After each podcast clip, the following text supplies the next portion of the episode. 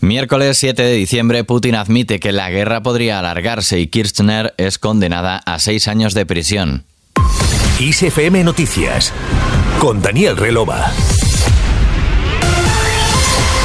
Muy buenas tardes. Repasamos algunos de los asuntos más destacados de la jornada antesala de un nuevo festivo en nuestro país. El día ha comenzado con susto y miedo entre los cerca de 800 pasajeros que viajaban en los dos trenes de Rodalíes que han chocado en la estación de Montcada y Reixac Manresa, Barcelona, y que ha dejado 155 heridos, ninguno de ellos de gravedad. La ministra de Transportes, Movilidad y Agenda Urbana, Raquel Sánchez, informaba ante los medios que se desconocen los motivos del accidente y que investigan los Mossos de Escuadra. De momento se están haciendo las investigaciones de, de las causas. Se ha producido esa colisión entre un tren que estaba estacionado, y ya se encontraba parado, y otro tren que estaba haciendo la maniobra de frenado a la vista, con marcha a la vista. Eso es una maniobra que se realiza frecuentemente, es una maniobra segura, pero se están analizando cuáles han sido los, los motivos de esta colisión y de, este, y de este impacto, de los que informaremos evidentemente.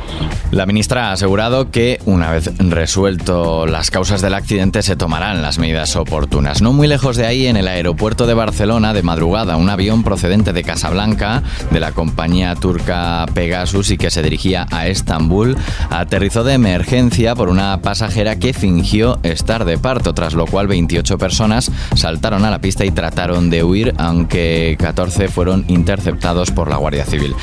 Y sobre la posible reforma del delito de malversación que el presidente del gobierno, Pedro Sánchez, no descartaba ayer, dejando claro que en cualquier caso no habrá ningún retroceso en la lucha contra la corrupción, Esquerra ha confirmado que presentarán enmiendas al texto de reforma del Código Civil para modificar el delito de malversación en el marco del Código Penal para derogar la sedición. Así lo anunciaba la secretaria general adjunta y portavoz del Partido Republicano, Marta Vilalta. Eh, nosotros desde Esquerra defenderíamos todas las mejoras que pudiésemos obtener de esta reforma del Código Penal y en este sentido lo que haremos los próximos días, las próximas horas es presentar una enmienda, enmiendas para poder modificar el delito de malversación, un delito que se ha utilizado de forma fraudulenta para perseguir la disidencia política y para perseguir también el independentismo. Lo que queremos es limitar esta capacidad uh, de persecución de los aparatos del, del Estado y, y poder um, modificar también este delito de malversación sin que esto quiera decir beneficiar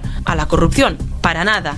En la misma línea se expresaba la ministra de Defensa Margarita Robles, quien subrayaba el compromiso claro en la lucha contra la corrupción del PSOE y ha asegurado que hay una línea roja en la reforma del delito de malversación y que en ningún caso se va a apoyar ninguna enmienda que suponga favorecer la corrupción.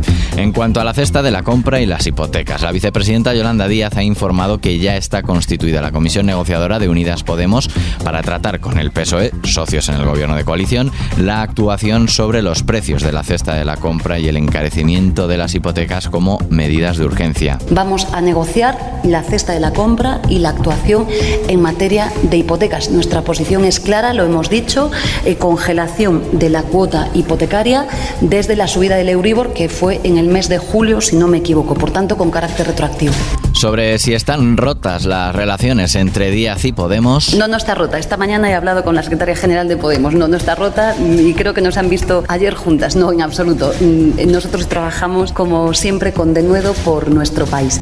La también ministra de Trabajo ha dicho que en sumar todavía hace falta mucha gente y sumar mucho para ganar el país, transformar el país, pero sin mencionar en ningún momento a Podemos. Fuera de nuestras fronteras, Putin dice que llevará tiempo lograr los objetivos en Ucrania. El presidente de Rusia, Vladimir Putin, ha admitido que las acciones militares en Ucrania podrían alargarse en el tiempo, pero ha descartado una segunda ola de movilizaciones reservistas. También ha subrayado que sería un error no reconocer que en Rusia han aparecido nuevos territorios en alusión a las cuatro regiones ucranianas anexionadas en septiembre y ha asegurado que Rusia bajo ninguna condición será la primera en utilizar su arsenal nuclear, lo ha afirmado durante la reunión del Consejo de Derechos Humanos adscrito al Kremlin. Zelensky por su parte es elegido persona del año, el presidente de Ucrania Volodymyr Zelensky ha sido elegido por la revista Time como la persona del año y asegura que su éxito como líder en tiempos de guerra se ha basado en el hecho de que el coraje es contagioso. Crisis en Perú, el presidente Pedro Castillo ha decretado disolver temporalmente el Congreso e instaurar un gobierno de emergencia nacional horas antes de que el Parlamento debatiera una moción de vacancia o destitución en su contra que podría haberle apartado de la jefatura del Estado.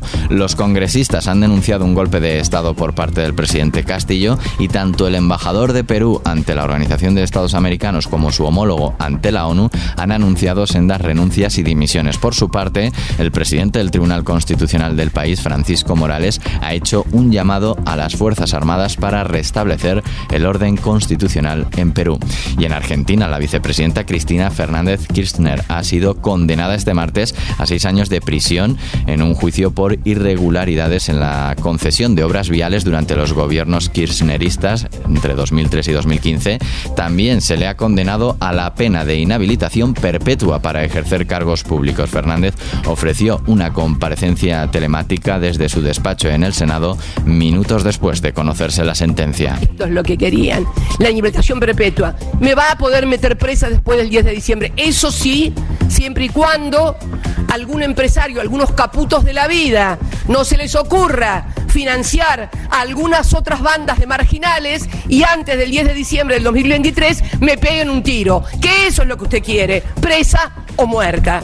La vicepresidenta, que en los últimos años ha sorteado los eh, pedidos de prisión preventiva dictados en su contra en diversas causas, en muchas de las cuales fue sobreseída gracias a los fueros que la protegen, siempre ha defendido su inocencia y ha asegurado ser blanco de un hostigamiento judicial y político. Terminamos.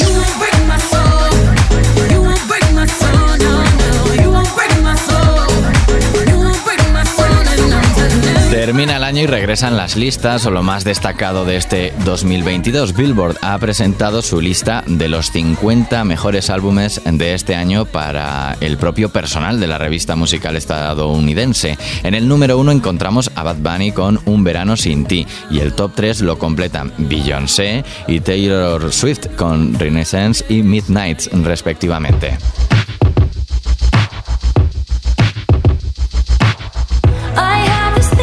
Hecho, Switch ha vuelto a hacer historia al posicionar su último álbum por quinta semana consecutiva en el puesto número uno de la lista Billboard 200. Y a Rosalía y su Motomami la han colocado en el número 5 del ranking por seguir, dicen, empujando los límites del pop latino moderno con un enfoque inquebrantable.